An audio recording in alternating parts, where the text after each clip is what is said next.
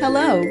Welcome to Card of the Day podcast, presented by Moonlight and Mercury Tarot. I'm your host and reader, Victoria. Today is Saturday, August 13th, 2023.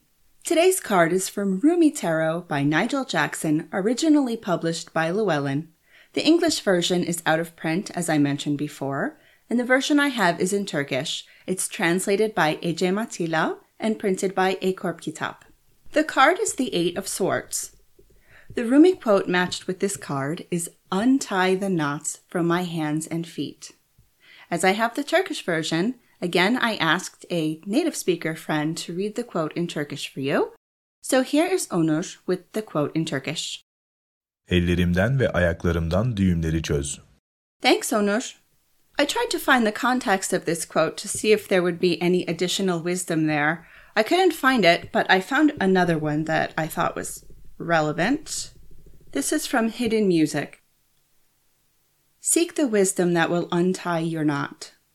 Seek the path that demands your whole being.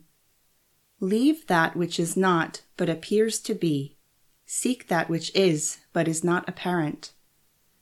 You are searching the world for treasure, but the real treasure is yourself. If you are tempted by bread, you will find only bread. What you seek for, you become. End quote. I have a feeling that what I'm about to say, I'm not telling you anything you don't already know on some level. The general meaning of this card is about feeling stuck or bound in a situation, but in reality, you have the ability to walk away from it if you choose to. You may not be able to see that, however, as this person is blindfolded. And I know these things are not always easy to see when we're in the middle of it, but the restraints are loose and the swords have enough space between them to walk out. Swords are representative of the mental realm thoughts, logic, communication, and they can also represent challenges and conflicts. This is more of an inner conflict. It could be your own fears, or even subconscious patterns, or telling yourself, I can't you don't see or don't want to see that the situation is of your own making and you have the power to release yourself from it.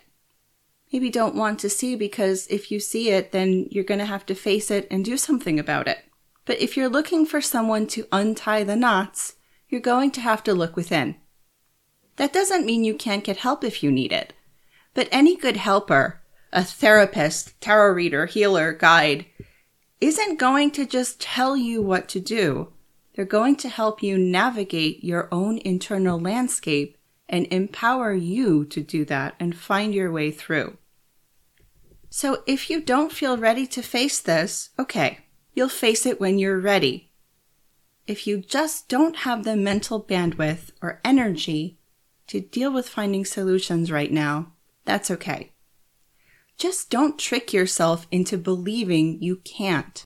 But if you are ready, if it's about your thoughts, sometimes it's just about reframing. Change the way you talk to yourself about whatever it is. Or if it's an external thing, like being stuck in a job you hate, for example, a job that you need that pays the bills.